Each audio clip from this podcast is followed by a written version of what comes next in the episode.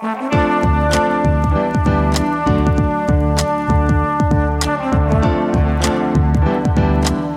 listening to the Co Main Event Podcast. And now your hosts, Ben Fowlkes and Chad Dundas. That's right. You're listening to another episode of the Co Main Event Mixed Martial Arts Podcast. I'm Chad Dundas. That's Ben Fowlkes. We're both senior writers in MMA for The Athletic, and we meet here every single week to chop up the news, noteworthy and hilarious happenings in the world of mixed martial arts. Ben, how you doing this week? Well, as far as I can tell at this stage, I'm going to have this cough and congestion for the rest of my life. It's been a long road for you. Yeah. Yeah, I'm still not 100%. I don't know what it is. I maybe this is just how I live now. I'm you not never happy about it. You never got a diagnosis or anything. You never like sought any manner of, of medical intervention or found out exactly what was wrong with you. Am I correct in assuming that? You are correct, sir. Yes. So you're just flying blind, really. Like for all you know, you could go down there. They could they could give you a pill and you walk out a free man. But here you are, just suffering. This is your concept of uh, modern medicine, huh? You walk in there, they look at you over, Yeah. listen to some stuff, read the numbers, then hand you a one pill. Yeah, they could have given go- you the uh, All right, I'm out of here. could you could have given you some of the antibiotics. I've heard of those. Yeah, I've heard. I've read uh, mixed reviews on Facebook, but those those in the vaccinations. Yeah. Seems like the jury's still out Maybe could have could have gotten you some of the Tamiflu. I don't know, something to make you feel better instead of coming in here every week giving us a report about how you're at death's door. Just gutting it out. That's what we're doing. I mean, that's that's been your choice. Your choice has been to gut it out. And I'm in too deep now. See, now if I did just get a magic pill and it fixed everything, I'd feel like I wasted too much time. I don't want that. I, I now I'm committed to this course of action, and I will follow where it leads. You so you are Good day, sir. You are I said good day. you are essentially pot committed here.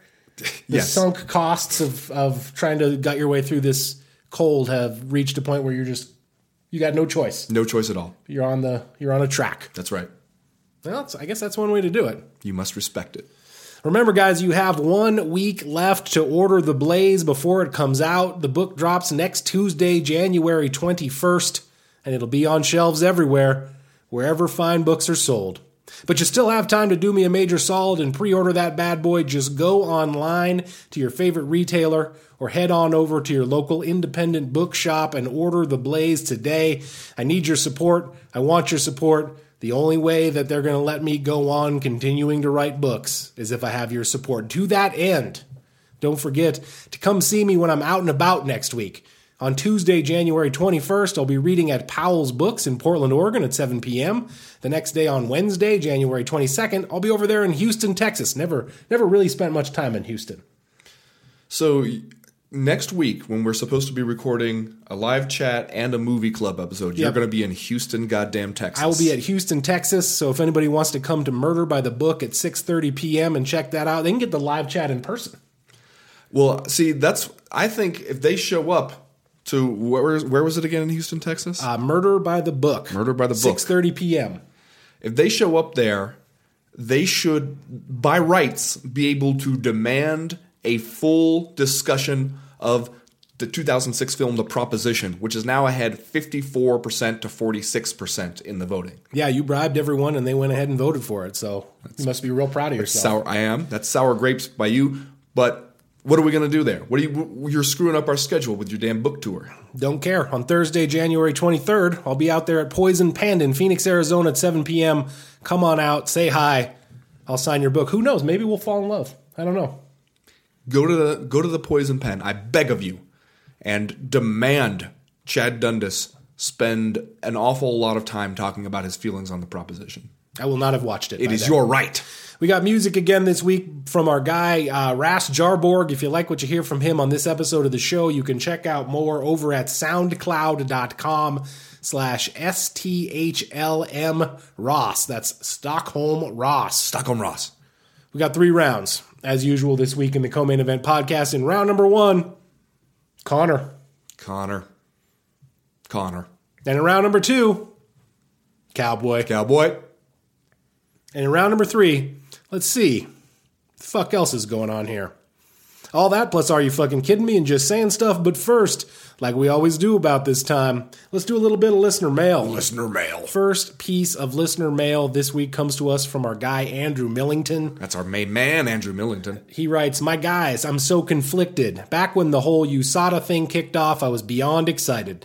The, the TRT era was ending, and the flimsy excuses for fighters to juice, then parentheses, that pesky hypogonadism were gone. Vitor had gone from the wheel kicking sword of Damocles back to being a fit dad who had five minutes of good fight in him. Five is ambitious, but I was okay. convinced that this was the best thing that could have happened for UFC fighters and the very ideology of fair competition. Looking back, I'm kind of furious at how naive I was. This Jessica Penne thing was the icing on the cake of nitpicky test failures that include Tom Lawlor, Josh Barnett, and Nate Diaz. I don't want it to go back to the comparative Wild West days of fight night tests, but surely this partnership shouldn't push fighters into retirement because of the infinitesimal amounts of questionable substances. Uh, what do you think the solution is? Yeah, the Jessica Penne thing definitely highlights. For me, the thing that it really highlights is just how differently people are treated uh, in the USADA era. Because there's no way you can convince me that if Jon Jones had had the exact same test results, that he'd be in the same situation. Yeah. Going like, oh, I don't know what to do. I can't. Like, I'm looking at a four year ban. Like, there's just no way. There's absolutely no way. I mean, look how Nate Diaz got his shit resolved with a quickness Yeah. by calling false on that USADA testing stuff. So that to me is a major issue about it. As far as like what the solution is, I think two pronged. My my solution is two pronged. One is that maybe we do need to adjust the thresholds for what we're even looking for with some of this stuff. Like like you talked about in your story you did where basically arguing that we live in such a contaminated world that if we're going to be counting picograms out here, we are don't necessarily know where they came from. Yeah. And so that that's a problem that maybe if you raise the threshold then you're only catching the people who are actually intentionally using it. Right. Um, and the UFC has established some minimum thresholds just on certain substances. My understanding is that Jessica Penne, by her own admission, uh, when she took it to notes last week, said that she had tested positive for picogram levels of stanozolol, which is not one of those substances that the UFC would have set a uh, a minimum threshold on. Stanozolol is like a, a pretty hardcore bodybuilder steroid. Like- Yeah, like but that, then- that gives the. I mean, I'm not saying So was what did Jon Jones what was his picograms from? Uh, uh, his was uh, uh, Turinabol, which is somewhat different, but uh, like but you're not allowed to have any Turinabol. Like Stanozolol gives the impression of JPD. Now, I'm not saying that's what Jessica Penne was doing because you could certainly get contaminated with that substance either through uh, at the lab or with the equipment that they're using or you know any kind of uh, dirty implement that you would use to like drink your protein shake or whatever you could get that small a trace element of of anything in your body uh, it just so happens that the thing that she tested positive for is not one of these substances that the UFC has added to the list where they're establishing these thresholds that you have to go over. But at the same time, I think you're right. I think that like we are number one uh, looking for such small uh, measurements of these substances that that like it doesn't give us a any kind of uh, uh, like a meaningful uh, read on who is actually using performance enhancing drugs. Right. And the other thing that I would say, my second prong, is we need to adjust the way they handle the adjudication process. Because, like, one of the things that comes out when you read Jessica Penne's thing is the cost of arbitration uh-huh. in, in the system that's set up now. And uh-huh. Josh Barnett went through it and spent a lot of time and money basically just to get vindicated by the arbitrator. And you could see how Josh Barnett had that luxury because he had a little bit of money and he was willing to take the time. And uh, a lot of other fighters who have been in the same situation, or at least claim to have been in the same situation, with like, hey, I had a contaminated uh, supplement that I was taking, and I did all the reasonable precautions. I, I took all those. I did everything you could really expect me to do, and I still ended up here. And those people kind of got railroaded a little bit by USADA being like, hey, look, either you accept this punishment that we are offering you, or you go to an expensive and time consuming arbitration. And they just felt like they didn't have that option. So they, they took the punishment. And then Josh Barnett shows you by example, like, hey, here's what an arbitrator would say in that situation. If you did, an arbitrator would basically let you off with a, a verbal warning. And uh, smack around USADA a little bit in response for trying to get him to accept a, a stronger punishment than what he probably deserved. And if if that's the situation you have where some people can afford justice and some people just can't, then there's no way you can t- say that you have a fair system. Right. Yeah. The system, the the worldwide anti-doping system, not just what happens in the UFC, uh, really favors people that have means and people that have you know celebrity, and really ultimately in many situations comes down hardest on the people who are the most vulnerable, people who can't really defend themselves. Uh, so I agree. There is there's plenty of opportunity for like reforming the system here. And as I've said on the podcast before, the UFC is in kind of like a unique position, uh, just in terms of having the resources and the freedom to reform its own drug testing program. Right. And we've seen some reforms come down the pike already.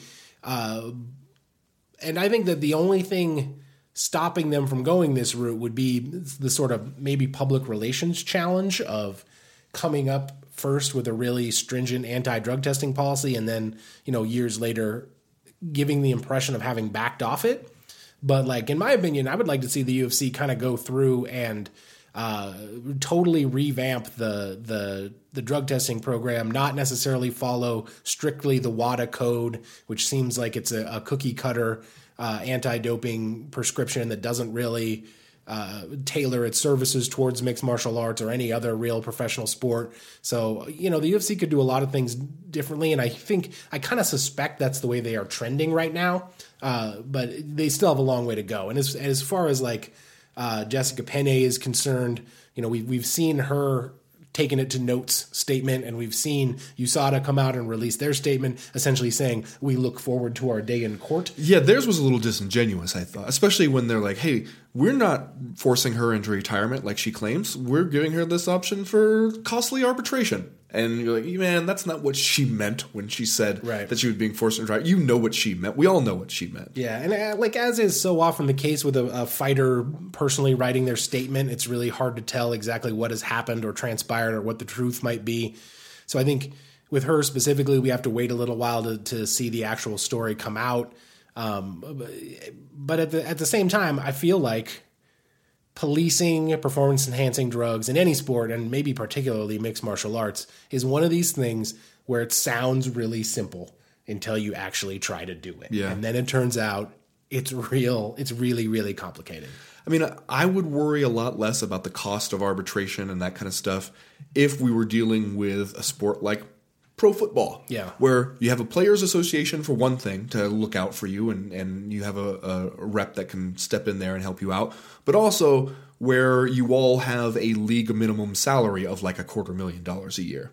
That would take away a lot of my concerns about the USADA charging this fee to even start arbitration. Then, but with fighters, you know how it is. Like a lot of them are looking at it going like, okay, wait a minute. So I can spend a bunch of money that I don't have, like uh, the same model I already try to use for training, and then at the end, the best case scenario for me is you just let me off, and I get to go back to trying my best to book a fight and survive until then. Yeah. I, I mean, it's yeah. It, I'd feel a lot differently about it if they were being paid a lot more and if they had a, a fighters association to look out for them. Next question this week comes to us from Clint H, who writes When McGregor versus Cerrone was announced, I thought the same thing as a lot of cynical MMA fans. This is uh, transparent, preferential matchmaking by the UFC to get Conor back in the win column and make a bunch of money. But recently, I realized that this only stands out because it's in the UFC. In boxing, it would be considered ideal matchmaking. A big name coming off a loss and a long layoff gets a crowd pleasing uh, but clearly beatable opponent. Everyone loves to talk about how they miss pride, and a big feature of that product was tossing their stars and occasional softball. Is it possible that this kind of matchmaking is actually a good thing? Would it have been better to give uh, Cain Velasquez a low ranked opponent last year instead of immediately feeding him to Francis Ngannou? Or will this kind of matchmaking only serve to further dilute the UFC's bloated schedule? Thanks. Uh, well, That's I a think good point. For for starters, like the boxing style of matchmaking didn't come about by accident. So like clearly there are some positives there. Clearly, especially if you are trying to build stars and make money in the world of combat sports, uh, that's a viable way to go for for boxing is to do that. Just sort of like uh, you know uh, uh, mismatches and uh, fights where you you are pretty sure that your star is going to win, et cetera, et cetera. It just in mixed martial arts, not only did the UFC choose a different track early on, and, and I think you can make a pretty easy case that choosing the track of competitiveness was one of the primary uh, factors that paved the way to the UFC's early success. Uh, but at the same time, like trying to get your guy a winnable fight has proved, at least historically, to be a tough go in mixed martial arts. Just because there's so many ways to either win or lose a fight, it's not as big of a sure thing as it is in boxing. And you start picking, hand picking out these these fights for people to to have and and and to win and build their reputation. Well, your guy ends up losing one of those. Yeah. Just ask Kimbo Slice. Well, but Kimbo Slice, uh, I would argue, is a extreme example because it was he was more of a paper tiger than most when Well, it yeah. came to the full skill set of mixed martial arts. But I, I mean, I agree with the point that in in boxing they would do this kind of thing, and everybody will go, "Well, yeah, this is just what you do here." Like I. I did the math on this one, on the situation and the money draw we're talking about and everything, carried the one, and here's what I came up with. And yet, maybe I guess the thing that makes it harder to to swallow in mixed martial arts is our refusal and the UFC's that's our refusal to be honest about what we're doing here. Like if everybody was saying like, okay, here's here's the situation. The UFC wants to get Conor back in the money here, and so it can get back in the Conor money. And so it went around looking for somebody, and it settled on Donald Cerrone. He checked all the boxes. He was the perfect fit, and so that's what we're doing, and that's what this one is about. Uh, and instead, it's like it's up to us, like the media and the fans, to be like, okay, here's what you're doing. Nobody else is gonna. Everybody else is gonna talk like, all right, two of the best lightweights in the world are gonna go at it here, and this is we're just gonna see where everybody falls. And it's clear uh, you have a way you'd like to see this one fall. So uh, that's, I guess, what bugs me the most about it is just the the way the UFC always knows how to sell a fight is this the same way every single time. And even when we can all see what you're doing, you want to pretend you're not doing it. Yeah, not even uh, Conor McGregor appears to have a great reason why he's fighting Donald Cerrone. This from the interview that he did with Ariel Helwani today, earlier today. The question, how did we end up with Donald Cerrone as your opponent? You seem to have many options. Why him? Conor McGregor's answer, well, I said I'd fight him. I mean, me and Donald had a history, and it's, an exciting bout. It's a fan friendly bout. It's a fight that excites me, and it's a fight that I'd said I'd partake in, and I appreciate it. I appreciate Donald. He's fought a lot of times. He's also a family man with his grandmother and these things. I appreciate that, and I respect that. I also respect the method he went about uh, getting the fight uh, with proper 12 whiskey and all that. Uh, so much work goes into these things to have a bit of respect. I appreciate that, and I look forward to having a good bout. Okay. So the first thing he says is, "Well, I said I would do it." Yeah. So here we are. The reason I'm doing it is because I said I would do it. Which, and generally in life, not a bad reason to do things, but yeah, not the most compelling case for why this opponent. Well, we all know why. Yeah, I mean it's going to look like a lot less of a of a gimme putt if we if we're talking about Tom, Donald Cerrone tapping out Conor McGregor with a triangle next Monday. So uh, in mixed martial arts, there's just a lot of ways things can go. True. Also, Kimbo Slice was a great example there. Uh, from David Lauderay, what are your views on cheering for fighters who have views on the world you're strongly morally opposed to? It seems like the more we learn about any individual fighter, the more likely we are to find something about them that we can't support. I'm sure Khabib has some questionable views on the role of women if you really pushed him. You actually don't have to push him. You just, No, you just you can look at the archives, check the record, bud. You actually just have to be a little girl who asks him a question about it. Yeah. Like that's all it takes. Or we could ask him his opinion about sexy plays. He doesn't like those either. And Cowboy Cerrone seems to be not super into the idea of trans people being a real thing. So is it fine to just ignore that stuff, or I don't know, what do we do? Would it be it would be exhausting to only cheer for politically correct fighters? Go Sage, I guess. uh, I wrote an article about this like three weeks ago. Like MMA fans sticking with their with their fighters even after they learn things about them that they find morally questionable. And while I was reporting that story, as you know, Ben, I found out about the concept of moral decoupling yes. which is essentially means that uh, people, if people like something, according to this uh, uh, academic journal article that I read, I can't remember what journal it was published in right off the top of my head, uh, but and essentially there's a a psycho- Modern jackass. essentially there's a psychological uh, uh, process that people go through where if they like something, they will reverse engineer a reason why it's okay for them to continue liking it. and part of that is moral decoupling, which is it's actually a very simple uh, process with kind of a fancy name in that you just decide that even though Khabib Nurmagomedov might have some questionable views on the role of women, as David Lauderay writes, it's still okay to think he's an awesome fighter. Like you can decouple the two things. Right. And I- especially the last sentence here would be exhausting to only cheer for politically correct fighters.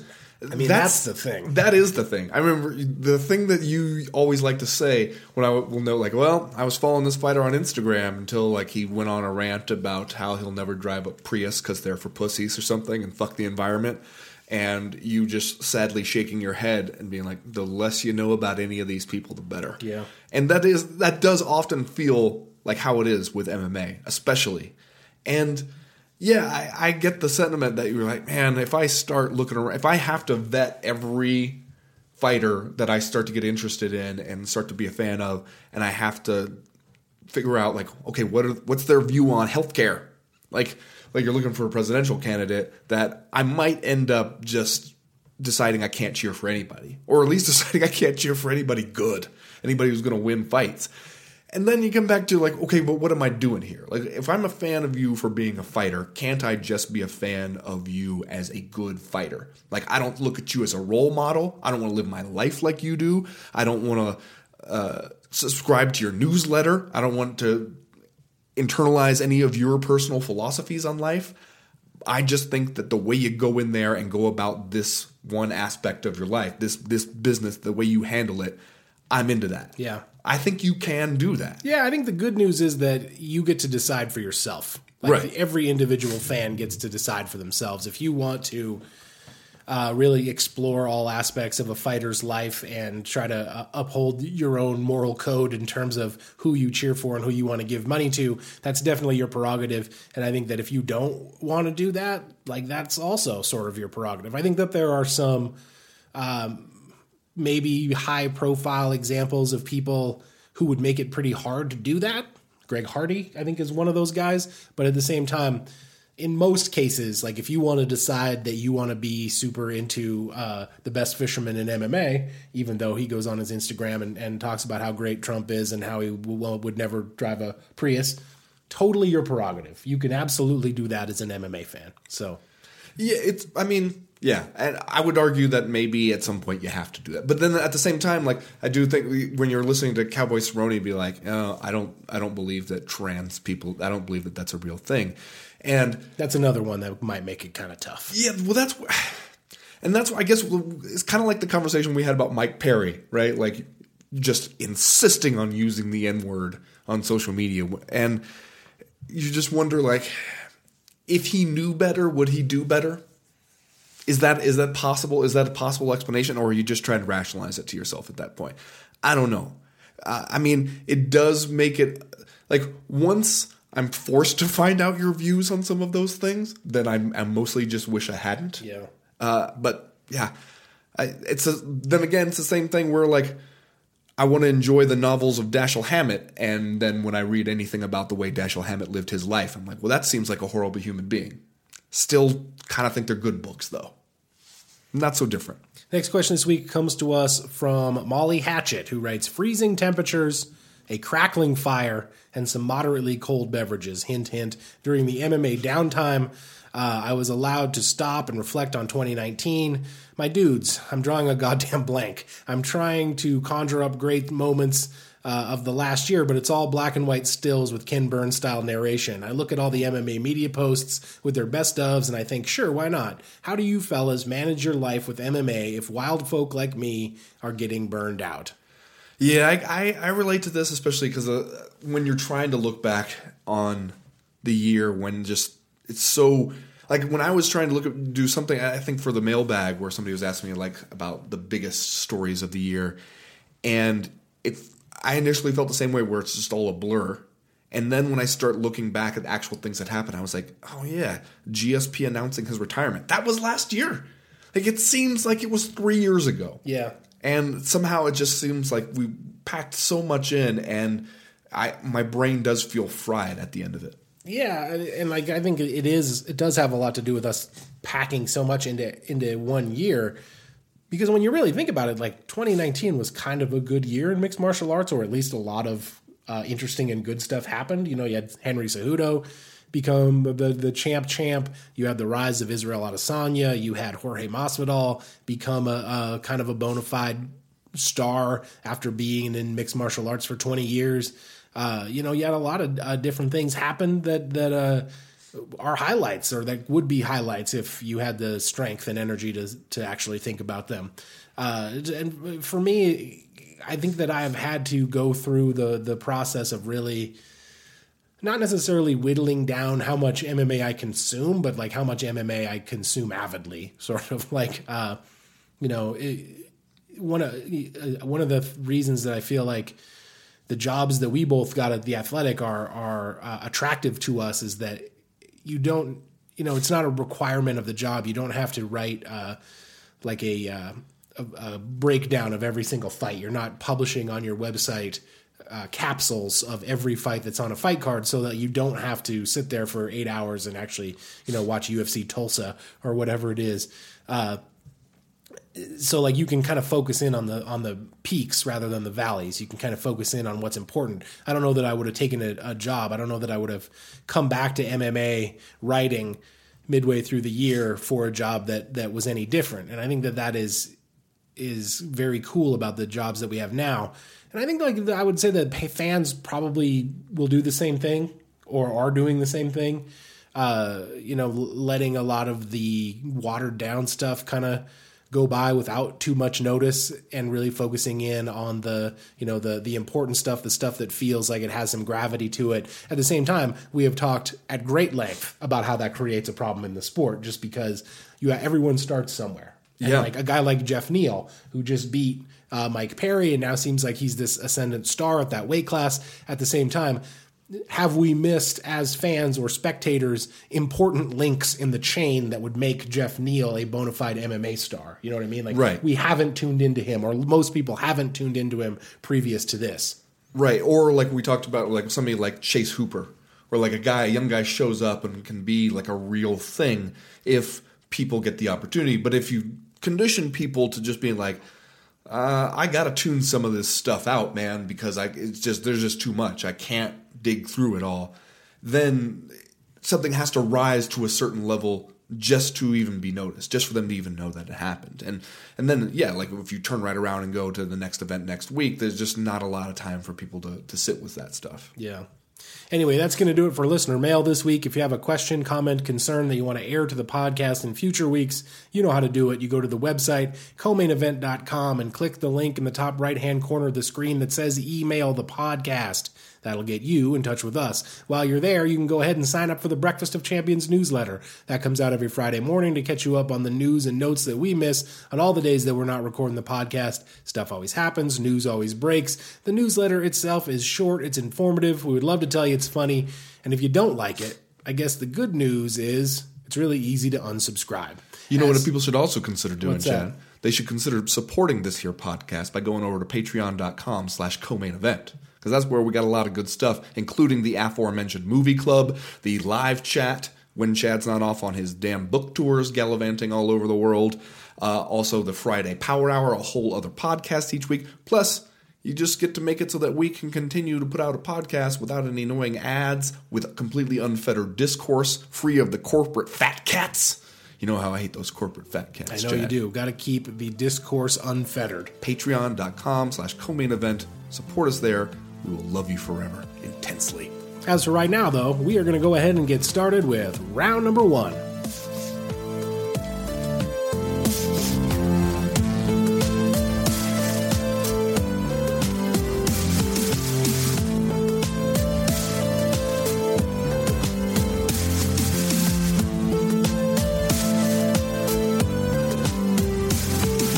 Well, Ben, this Saturday night, over there at T Mobile Arena in Las Vegas, Nevada, UFC 246, the first UFC pay per view event in 2020. Headlined by the notorious Conor McGregor versus Donald the Cowboy Cerrone. Conor McGregor returns, of course, now 31 years old. His first appearance inside the UFC's octagon since his loss to Khabib Nurmagomedov at UFC 229 in October of 2018. Donald Cerrone, we all know the story there. He's been around and doing his thing nonstop since we were all children. This interesting thing about this fight, Ben, one of the interesting things, uh, the rare pay per view headliner with no title on the line. UFC uh, usually quite loath to put a, a, a headliner out there with no title on the line, but of course Conor McGregor and Donald Cerrone may be uh, two of the personalities in the sport who are capable of carrying an event and probably doing pretty well at the box office without putting a little gold on the poster. We're going to start this round talking about Conor McGregor, and then in round number two, we will talk about Cerrone a little bit. Uh, let's start here with Conor McGregor. Still a huge star. Still, uh, uh, we we believe. I guess maybe after this event we will have a better take on exactly how big a star Conor McGregor is at the moment. But stands right now as the biggest uh, pay per view draw the UFC has ever produced, kind of by a wide margin. But we talked a lot in the weeks leading up to this fight about how that star has seemed uh, to be on the descent in recent years. Obviously, a lot of out of the cage trouble for Conor McGregor, a lot of personal personal issues, a lot of time, frankly, just spent away from the cage, not really able to capitalize on any of the momentum that he uh, established in mixed martial arts in, in previous years.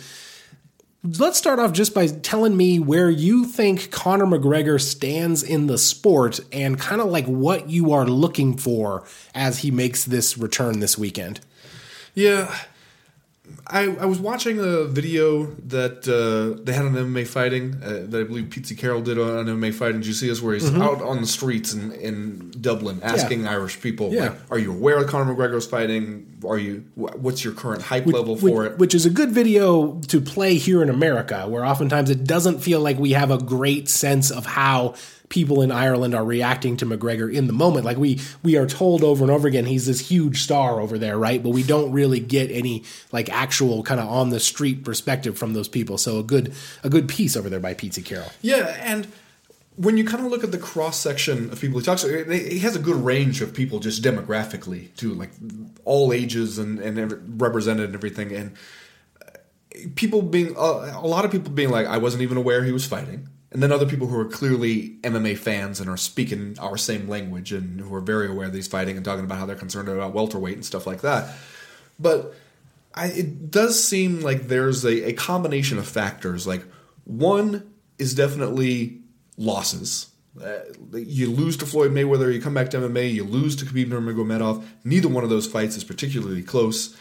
If you're going to be the swaggering superstar, you start losing fights and it hurts your ability to maintain that image yeah. where you're talking about how you run the game and everything. Also just inactivity. Last time we saw him was a little over a year ago. And so when you're just not around that much there's only so much you can accomplish via twitter. Yeah. And it seems like a lot of his legal troubles have made him want to be around a little less or in the public eye a little less or just as accessible uh, it seems like there's a lot of questions maybe he doesn't want to be asked. Yeah. And so that affects how he goes about his public life.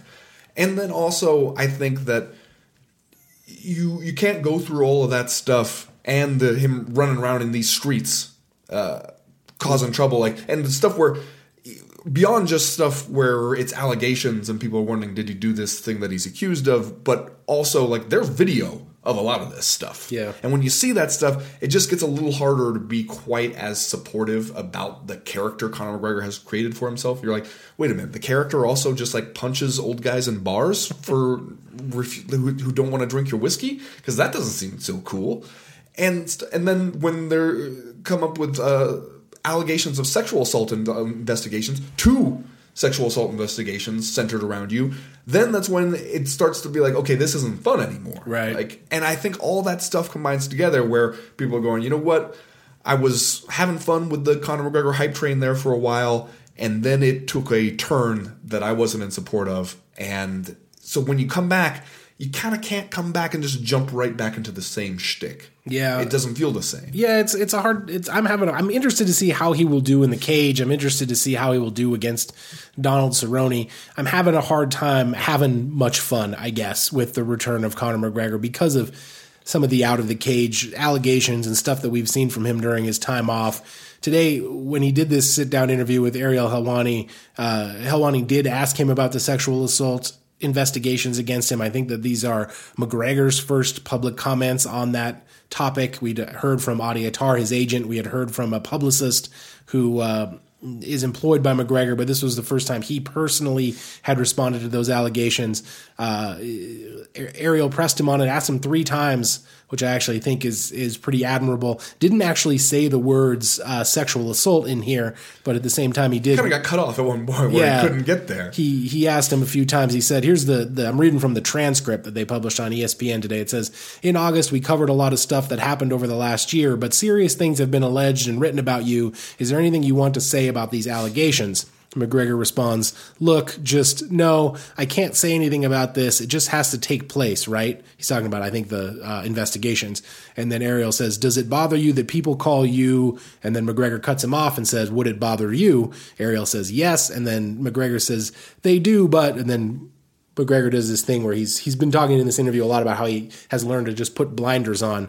Time, patience. Patience is a skill we must master. Patience is one of the most valuable skills a human being must master, and I'm working hard to master it. And I feel I'm getting there. So time time will show. That's it. Right now I'm focused on the bout, focused on positivity, good thoughts, and I'll say a prayer for those who try to cross me or try to bring harm to me with these types of things, and that's it. No, in the transcript, the where it says "but serious things have been alleged," there uh, it's a link to stories about the sexual assault investigation. But Yeah. if you're just watching the video on this and you don't know, like you're not in the MMA bubble enough to know what's going on, are you just confused as all hell? Do you come out of this going? I guess I got to Google this to find out what the hell they're talking about.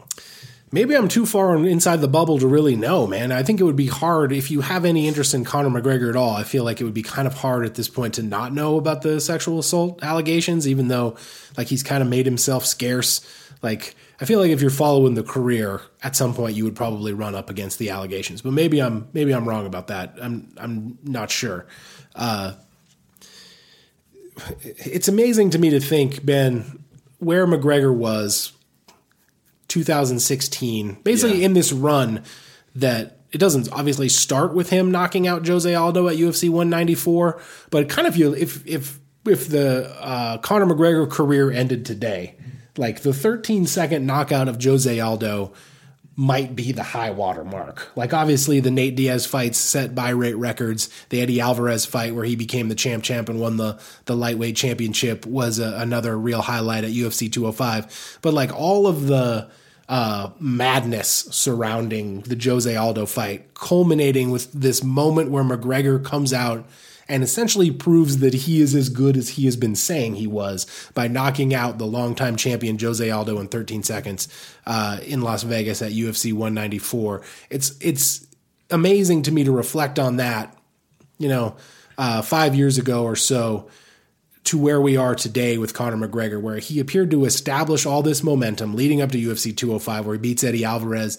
And then, I mean, and I guess maybe to his credit, like you got to kind of give him credit for doing this, but instead of capitalizing on that momentum in mixed martial arts, he crossed over and fought Floyd Mayweather and made, you know, $100 million, $150 million, which obviously is great for him. But like, he hasn't really ever returned to MMA w- along with the momentum that he had at that point. Because the only time we've seen him back since then is this loss to Khabib.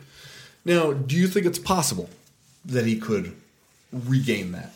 Because imagine he comes out here and he beats Donald Cerrone. We talked about this with listener mail that it seems like this was a fight put together as a means to an end. Yeah. like to get Conor McGregor a win in, in an exciting fight, a fan-friendly fight, as he put it, and over a guy who still has a name that people know.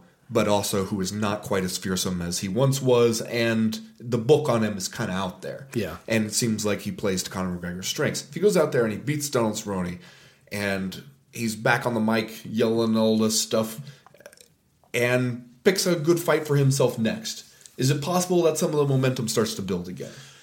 I mean, he's saying he wants to fight it three times this year at least. He's calling this a season. It's the season of McGregor or whatever he referred to it as in, in the interview with Helwani today. I mean, we all expect him to beat Donald Cerrone. So I think for it to be impressed by it, he it would have to be something really, really It's like first uh, round knockout. jaw dropping, right? Which I think is kind of what we expect to happen. But like, you know, with all this talk swirling around Conor McGregor and all these out of the cage things happening and him stomping on people's phones and these multiple sexual assault allegations, we forget that the guy is really, really good at what he does when he's on. You know, like the Jose Aldo knockout was jaw dropping. The way that he just basically handled Eddie Alvarez in their title fight was somewhat jaw dropping. So, like, if McGregor comes out there and has sort of a vintage Conor McGregor performance and does something really impressive to knock Cerrone out in the first round, I think that'll be really good for reminding people who he is and how basically like how much fun it can be to watch him. But I also think like eh, just in terms of how he acts after it, I kind of feel like we need to see a different Conor McGregor right now. Like a different Conor McGregor at this stage in his career. He's not the guy saying he's going to tear down Jose Aldo's neighborhood and put a sweatshop in or whatever. You know, he's not the guy saying that uh, you know, uh, whatever all the stuff he said about Nate Diaz. He's not the guy who's going to say these things about Dennis Siver several years ago. I would like to see him knock out Donald Cerrone and like like be the Conor McGregor that we know he can be, and kind of like uh, be charismatic and be exciting, but at the same time, kind of be realistic about where he's at and where he's headed. Yeah, I mean that's the thing because if you beat Donald Cerrone and then you're jumping on the mic talking about Khabib Nurmagomedov, you ran from me the whole first fight. I No, won't no. Yeah, see that's the that's where it's going to be like a too great a uh, disparity between the reality we live in and the reality Conor McGregor seems to be living. In. And yet, you it know, won't- you know that's what they want to do. You know that's where they want this to go. Like, I honestly would like to see a different trajectory for him. Like, I don't know that it's great either for Conor McGregor or for fans to kind of throw him right back into a Khabib Nurmagomedov fight. so if he gets out there and he's like, "All right, Justin Gaethje's been talking a lot of stuff," that would be kind of cool. Like, would I would, cool. I would watch that too, and like, would, that would be another quote unquote fan friendly fight, and Yeah. would be, uh, I think, a fight that we would all jump at watching Conor McGregor in, and would be one that they could probably main event another pay per view with without a title again. Or even Masvidal. Like if he got on the mic and was like, "Hey, who's the real BMF around here?" yeah. Masvidal, let's do this thing. I, I would also be excited about that. But it does seem like now he's at a point where if he's going to regain any kind of momentum and sustain it, you got to start stringing a couple wins together here.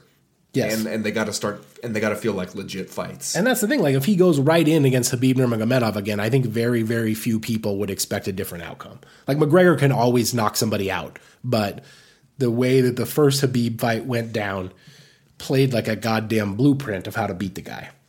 Plus, who knows? Maybe uh, your guy El Cucuy just barrel rolls into a heel kick knockout, and uh, it's a moot point. There you go. Could happen. All right, let's do Are You Fucking Kidding Me, Ben? And then we'll move on to round number two. Ben, what's your Are You Fucking Kidding Me? Uh, Chad, um, my are you fucking kidding me? You got Dana White in a video here with TMZ Sports, one of those videos where he's going to get his face super up close to the camera. Just Oh, yeah. J- he that's is always- very close. like That's like Wanderlei Silva style, creeping closer and closer to the camera. like your dad trying to take a selfie on vacation to post onto Facebook. Uh, but here's a quote from him talking to TMZ Sports, talking about Conor McGregor. I'm hearing he's in phenomenal shape right now. The UFC doctor is actually saying he thinks Conor is in the best shape he's ever seen him in. So, are you fucking kidding me? This is this is what we're doing now. Fucking we're kidding me? We're gonna weaponize the doctor. The UFC doctor is gonna be like, okay, it, this veneer of authority is lended to it by like, oh, we got the UFC doctor. He is a medical professional, and his professional medical opinion is that Conor McGregor is in the best shape of his life. yeah. Can we get the doctor to weigh in on his camp? Where's the. Uh, Did he have the best training camp of his life? I would like to see the alternate headline that is like UFC doctor says Conor McGregor not in great shape. or in, in, in so so shape, mediocre shape. middle of the UFC road. doctor unimpressed with Conor McGregor's conditioning, comma arteries. Are you fucking kidding me? Fucking kidding me. Let's not rope the UFC doctor into this stuff. God damn it.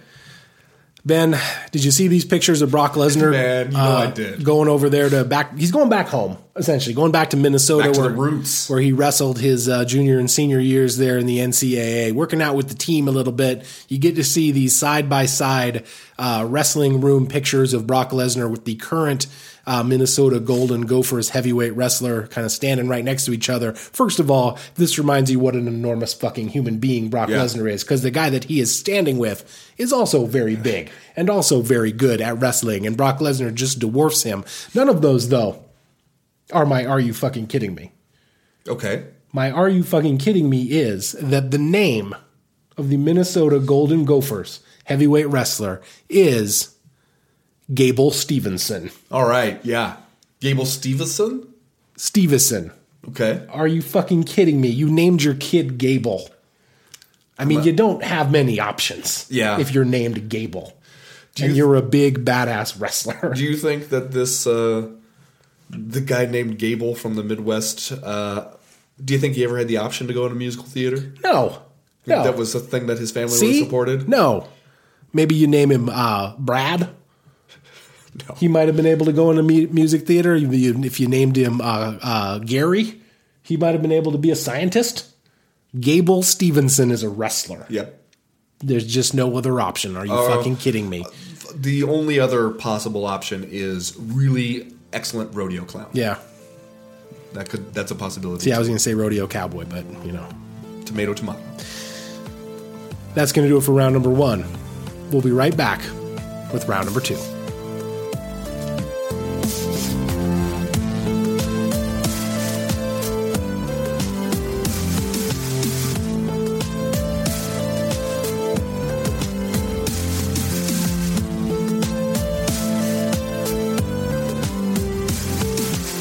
Jed, on the flip side, flip side of this UFC 246 headliner, some might even say the B side of Ooh. this one, you have your guy, Donald Cowboy Cerrone. Now, we find this version of Donald Cerrone, 36 years old, riding a two fight losing streak, albeit a two fight losing streak to two of the best guys in the lightweight division, Tony Ferguson and then Justin Gaethje, but both of those TKO losses. And now, here he is maybe the losing streak combined with his general fighting style and persona have all combined to give him the opportunity that he seemed to want the most. He gets to go in there and fight Conor McGregor. Also, it seems like he's doing it with pretty low stakes for him. Because if Donald Cerrone loses this fight, people are going to be like, well, that was why this fight was put together. So they're not. He's to the point legacy wise where he's already done what he. We know who he is. He's done what he needed to do, and people know what to think about it. Yeah. However, Donald Cerrone goes in there, pulls off a surprise, and beats Conor McGregor. Where does that put it Doesn't seem to me like you go from you know two fight losing streak to two of the guys who are already in the conversation for the title fight to beating a Conor McGregor who has returned from nightclub phone stomping and a year and change off, and then you you ride that win straight into a, your own title shot. Seems like Donald Cerrone's already had his day as far as that goes but it does it does help him get back into the relevance, right? Yeah, I mean, he doesn't become the number one contender in the same way that Conor McGregor will if he if he wins this fight. But at the same time, like many of the same things that I said about Conor McGregor and how he handles this fight after it's over, I think are also true of Donald Cerrone if he were to emerge as the victor. Like if Donald Cerrone got on the mic and said he wanted to do the damn thing with Jorge Masvidal because he's running around with the BMF belt and every damn buddy knows Donald Cerrone has been the BMF in this cage since day one. Lives at the goddamn BMF ranch. That's right. He owns the BMF ranch. So, like, if he if he were able to cut an awesome Cowboy Cerrone style promo in that regard, I don't think we would have a lot of, of qualms with it. Especially since you know Jorge Masvidal is in kind of a just for fun type position right now. I mean, Yeah. he may well end up fighting Kamaru Usman for the welterweight title, but at the same time, like I don't think anybody would argue with a Cerrone Masvidal matchup. Uh, and so clearly, like Cerrone has some some tread left on the tires. Clearly, if he wins this fight, we don't expect him to do anything different, but you know, continue to fight a couple times a year or three times a year or however how often he's able to fight, just depending on uh, opportunity and age and all those things. But like, he's he doesn't take Conor McGregor's powers via osmosis or victory. But at the same time, like it would be a big deal, I think, if Donald Cerrone wins this fight. And another, the one thing that I wanted to ask you, we have talked a, a lot leading up to this fight, kind of about how the way Donald Cerrone fights, it plays to the strengths of Conor McGregor. We think he understands what everyone wants to see.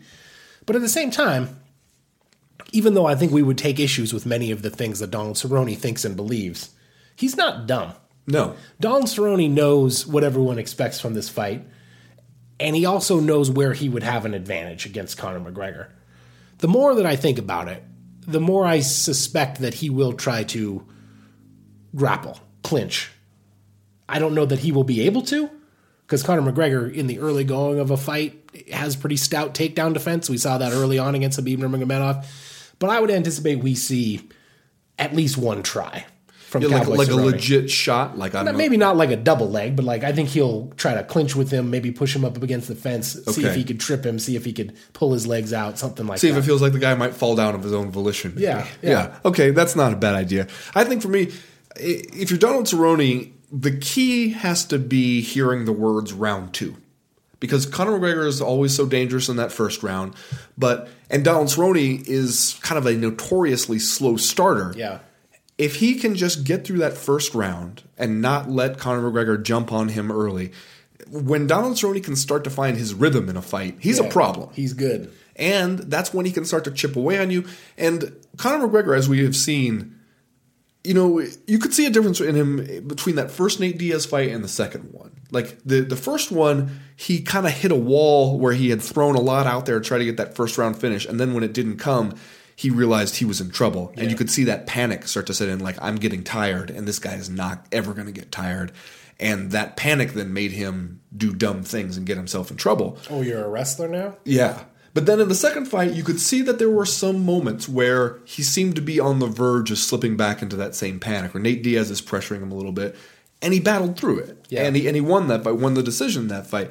And so, if I'm Donald Cerrone, what I want to find out is if I can get this guy into the later rounds and start to put the pressure on him and start to to make him feel like there's he can't make me back up and there's less and less room to breathe. Yeah. What does that guy do, especially when he hasn't fought in a little over a year and who knows how intensely he's trained if he's in charge of his own training camp out there and maybe there's maybe he's not being put in those uncomfortable situations enough like that's what I want to find out if I'm Donald Cerrone. And there's a chance that Donald Cerrone, if he can get through that dangerous first and early part of the second round, that he can find that groove and he can really start to put it on Conor McGregor, and that maybe you break him that way. Yeah, I think, and I think that what we see from Donald Cerrone in this fight, provided it doesn't end in 13 seconds or something crazy like that, will tell us a lot about how, where Donald Cerrone is at right now in his career. Not necessarily like just with his abilities, but like kind of what his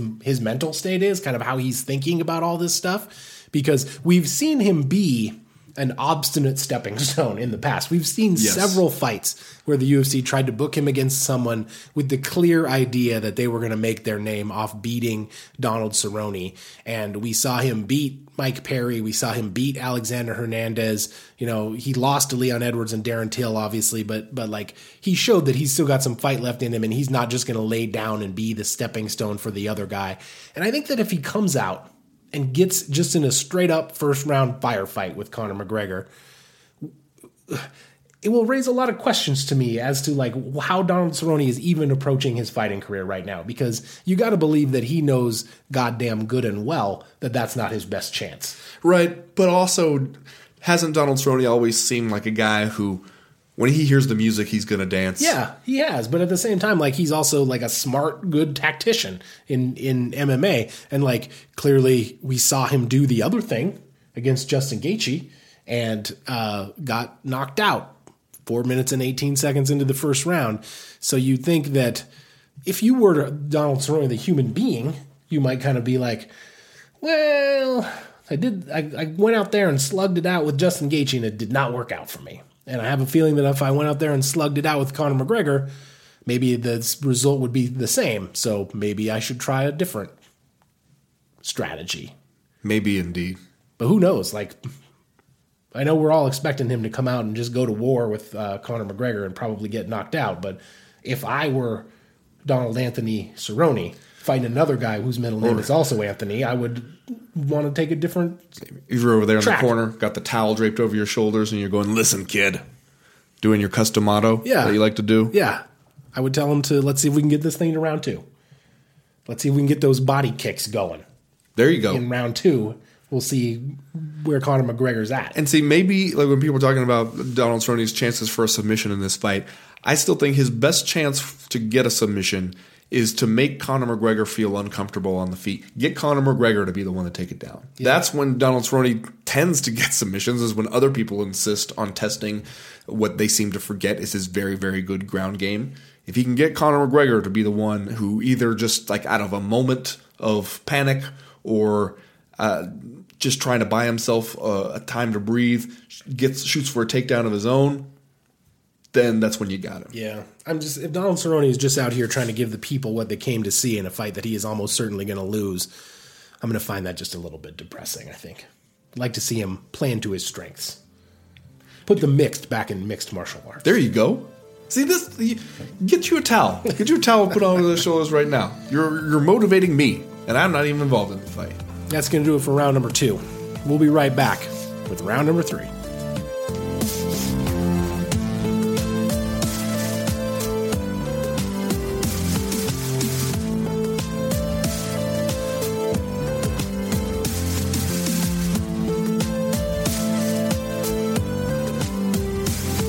Ben, there's been a lot of talk on the internets about UFC 246 in general, vis a vis strength of card, vis a vis how fun this shit is going to be to watch by the time uh, Conor McGregor and Don Cerrone take it to the cage for the main event. Let's run down the pay per view main card here real quick. Women's bantamweight fight: Holly Holm, aka Holly Holmes, against Raquel Pennington. A heavyweight bout: Aleksei Oleinik against Maurice the Croquet Boss Green. Crochet boss. Crochet Boss. Croquet Boss would be an equally good gimmick. It's a very different thing, though. You could bring a croquet mallet with you out to the cage.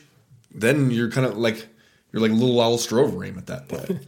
Women's strawweight fight: Claudia Gadelha against Alexa Grasso, and the lightweight fight: uh, Anthony Pettis versus Carlos Diego Ferreira. What are you looking forward the the most here? on the main card, Uh, I mean, I'm not going to say all the fights, but if you want to talk about uh, Roxanne Modafferi and Maycee Barber or anything else down there, now is the time. Well, this that- is the time that we have set aside the- to discuss the those very fights. little bit of time we set aside for it.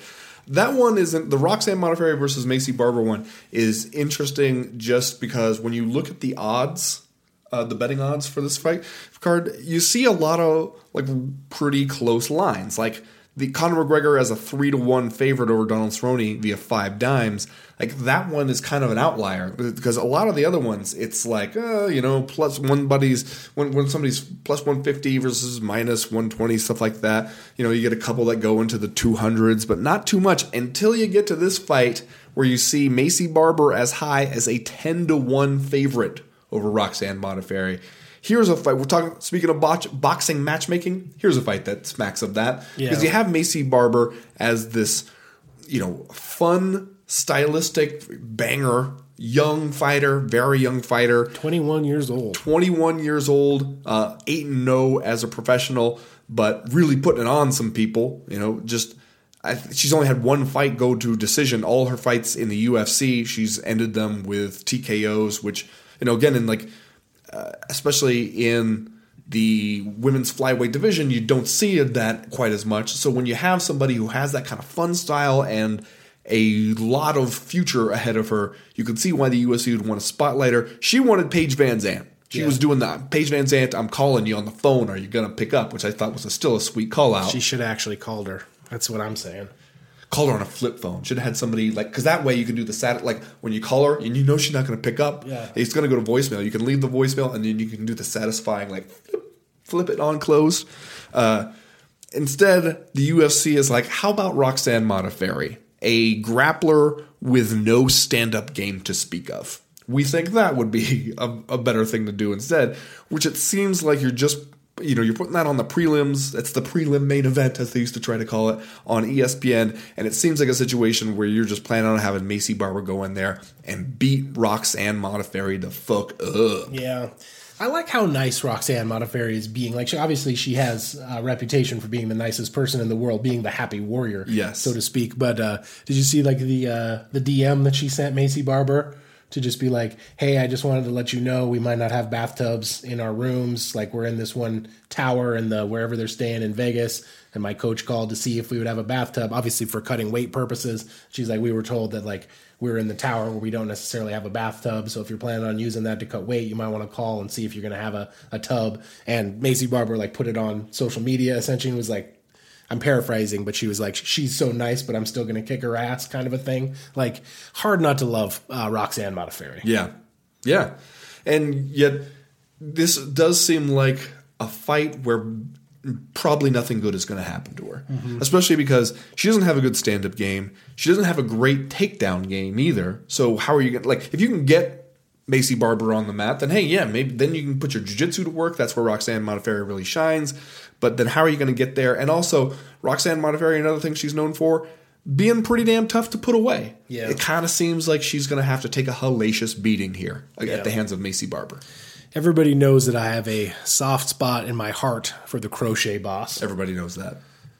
He's coming off uh, this loss to, to Sergey Pavlovich in October, but uh, this is a big fight for him here against uh, Aleksei Oleinik, the uh, submission master, Mr. Ezekiel choke. who's coming off back to back losses over Alistair Overeem and Walt Harris, who obviously are performing at a slightly higher level.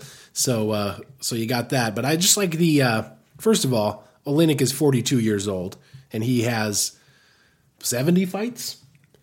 He has 70 fights. The nice thing about being a like Russian uh, MMA fighter is that you're gonna have that that balding pattern, like from the about the age of 21. Yeah, you're not. on.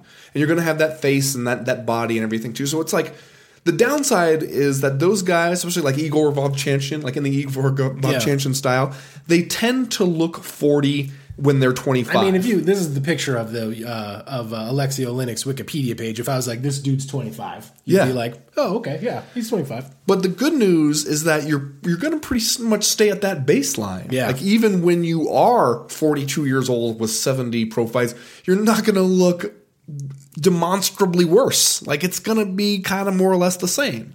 That's that's a, a nice upside of that. By contrast, Maurice Greene has 11 fights. Wow. So Okay. just a slight experience disparity here. What is there anything on the main card where you look at it and you're like, okay, this is one I can get up for? On the main card, well, uh, the Holly Holmes versus Raquel Pennington that that could be interesting. Although Holly Holmes can also, if she doesn't have an opponent willing to press her, can can sometimes turn into uh, the person who beats the absolute shit out of the air six inches in front of her opponent's face. Yeah. that's not fun to watch. I think uh, Anthony Pettis versus Carlos Diego Ferreira is being put there as the the kickoff to the pay per view because they think, okay, here's a couple action fighters who are going to go in there and give us some fun, some some good fun exchanges. Yeah. Uh, no, I agree with you. I think that. I mean, it's possible this turns out to be a fairly entertaining card, even if it's not one that that uh, knocks our lights out. I think um, the the prelims, the the ESPN prelims there, even though they don't have a ton of firepower in terms of just big names, I think that all those fights look like they will probably be fun to actually watch. Like Drew Dober versus Nasrat Haqparast. Like I mean, Drew Dober hasn't fought since he got that knockout in Minneapolis in like June. He'd been trying to get a fight for like six months. I finally put him back in there. He's a fun guy to watch. Andre Fili versus Sodiq Yusuff. That should be a fun fight to watch. Uh, and then Maycee Barber probably going to do some terrible things to Roxanne Modafferi for a couple rounds. So uh, I think you, you'll get a lot of action out of those prelims, and that seems to be the goal. Even Yeah. though you don't have anybody on there where people are like, "Oh, that person's fighting. I got to be in my seat." Yeah, there's a clear marketing strategy at work here for the UFC 246 pay per view. Got to put those fun fights on the nationally televised ESPN card. Try to convert those people over to uh, ESPN Plus. All right, let's do just saying stuff and then we'll get out of here this week. Ben, did you see this from Damon Martin over at MMA Fighting, where Andre Fili explains why he got that hyper realistic tattoo of Uriah Faber No. on his leg? Although I do want to hear that explanation. Let me see if I can scroll down here. It is the- just a damn good likeness. I know it's a really uh, it's a high quality tattoo. Yeah. Whoever did it, That is always the big threat when you go with the portrait tattoo. yeah, you don't. I mean, there, you didn't you didn't get a Johnny Cash type situation here with uh, with Uriah Faber. There's there's no other human being on the planet that this tattoo could be of other than Uriah Faber. Here's Andre. Possibly Liz Carmouche. Mm, All right, here's Andre Fili's explanation about why he got it. It's to pay homage to Faber, but it's also about the team in general. This group of dudes who ra- this is the group of dudes who raised me. Fili, Fili explained. Uh, I would probably be in jail right now if it wasn't for Team Alpha Male. I was on house arrest when I got to go to Team Alpha Male. Uh, it's not hard to draw the conclusion where I would be without this team. I'd be in jail for sure. I have no question. I'd be either, either be in jail or I'd be getting out of jail working some deadbeat job.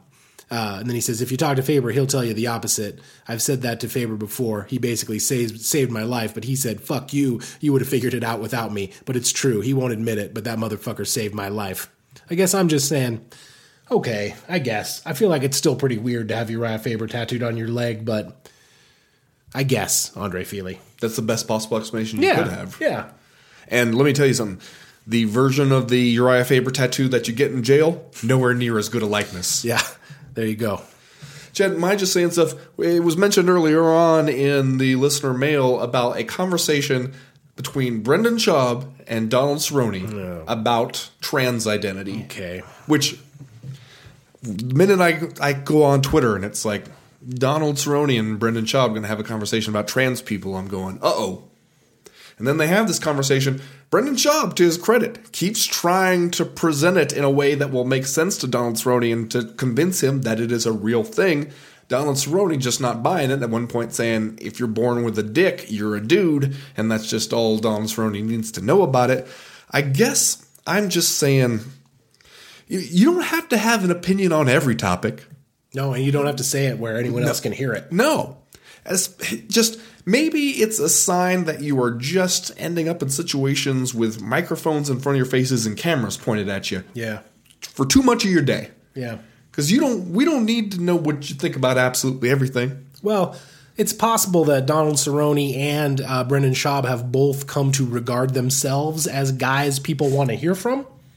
So, you know, they're kind of like, why not? Why not talk about this particular issue? Why not do a, a deep dive into the uh, the monarchy of Mongolia? Who will ascend next to the throne? With my deep knowledge that I have about this uh, subject matter. I guess I'm just saying if you don't really know about a given topic, you don't have to just spout off about it. You could just be like, I don't I don't really know, I don't understand and this is not something that I am an authority enough to be speaking on. Just saying. Just saying. Ironical coming from a couple of dudes who run a podcast, but you know, whatever. That's going to do it for this week's co-main event podcast. We will be back next week to break down the stuff that happens at uh, UFC 246, Conor McGregor versus Donald Cerrone. Uh, this week's going to be a normal week. We'll have the live chat on Wednesday. We'll have the Power Hour on Friday. Next week I'll be on the road, so we might have to figure something out. Uh, I think we can record some stuff for the people, for the people at home. You think so, huh? Yeah. Uh, but uh, stay tuned for that. As for right now, though, we are done. We are through. We are out. You know, you didn't even ask me about the alpaca party, but I'm going to tell you, you know what the best part about the alpaca, the best and the, the scariest part about the alpaca party was? What was the best slash scariest part of the alpaca party? You're out there, you're feeding the alpacas, you're petting the alpacas, everybody's having a good time. And you notice one of them has a human hand in its mouth. And then one of them, just at once, all the alpacas prick up their ears, turn around, and stare silently off into the tree line. Oh, God. They definitely know about something that's over there that I don't know about. I'm looking over there and I can't, I don't see anything. Yeah. The alpacas know something's over there. That reminds me of when my daughter was like two years old and was just sort of learning to talk. We were coming out of a store and I was carrying her. And she was looking over my shoulder. And uh, I heard her say something and I was like, What did you say? And she was just like, Monster coming. Monster coming. I had to turn around and look, be like, What the fuck? And it's like, I didn't see a monster, but that even that just made it worse. Now the alpacas. All those alpacas in unison saying monster coming. And then you noticed one of them had a human foot in its mouth. The Well, you said it was going to be scary. Scariest part. This is why you're not welcome at the alpaca. This is why I can't bring you to an alpaca party, introduce you to some nice people, some nice alpaca people. 'Cause you don't know how to act right. No, true. That's true.